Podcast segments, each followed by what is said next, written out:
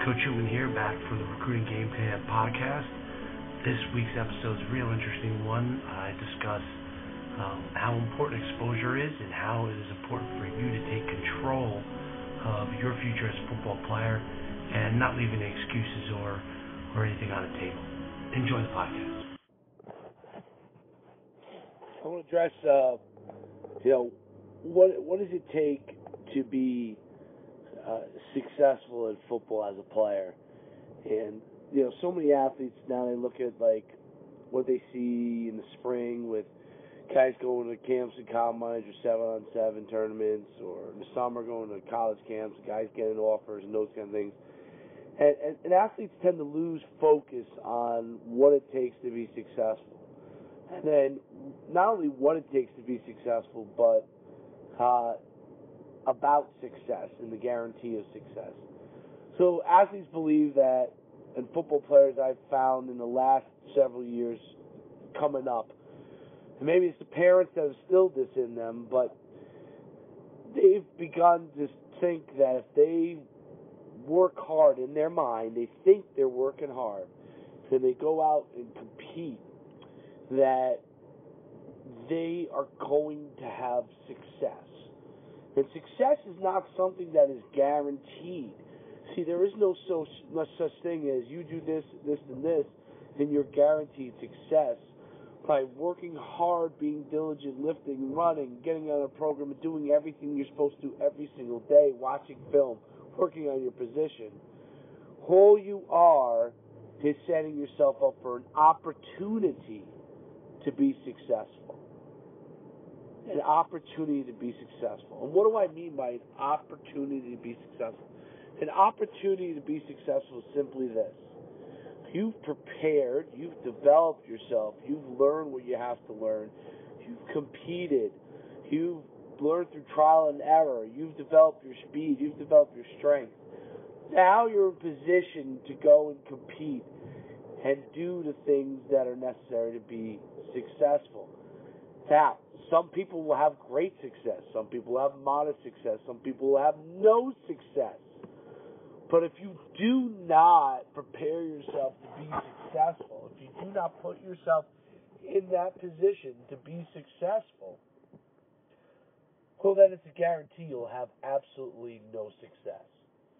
So I think it's hilarious when guys and athletes will will come to me and ask questions like, "Coach, I need exposure. Like I need exposure to a college camp. I need exposure to a college. I need you to help me with exposure." Well, what have you done to help yourself to get that exposure? Have you developed your highlight tape? Okay, that's step one. If you haven't done that, you need to do that. If you've developed your highlight tape and it's sloppily put together and you don't have your best plays in front, then you've not done it. Have you reached out to college coaches? Sending them your Hudl link without any information is not reaching out to college coaches.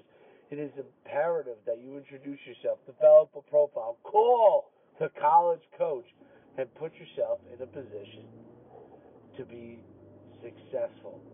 Okay? You have you reached out to enough places? Have you gone to camps?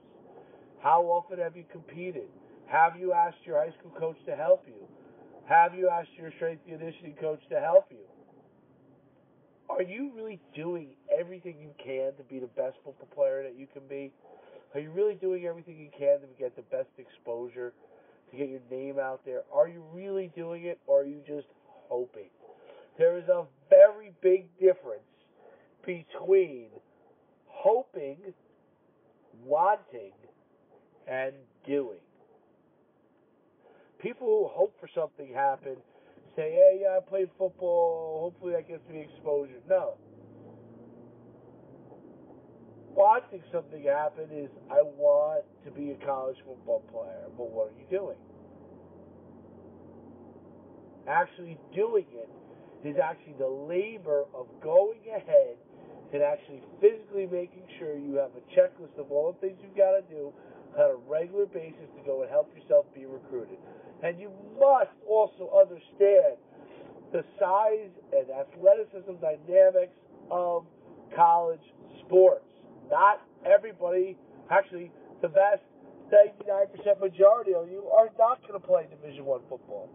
Find a place where you are a good fit. Find a place where your talent, your academics fit. I, I I can't believe how over and over again when I talk with parents and athletes how they don't understand the process. They haven't invested in finding out. I there's nothing worse than someone saying, This is my first time, I don't know what to do. Well, why aren't you researching what the information out there the NCAA has online? Why aren't you going to every college that you're interested in website and look at who they recruit? Why aren't you building spreadsheets of that information so you know which schools recruit what type of player, what kind of grade level, what kind of college you want to go to, what kind of major? with all the information out there, for people who say this is my first time, is a failure of that athlete and his family to do the necessary research to get yourself to be successful. A failure to do the necessary research, ask the necessary questions to get yourself a chance to be successful. Then what happens, people get disenchanted with the recruiting process.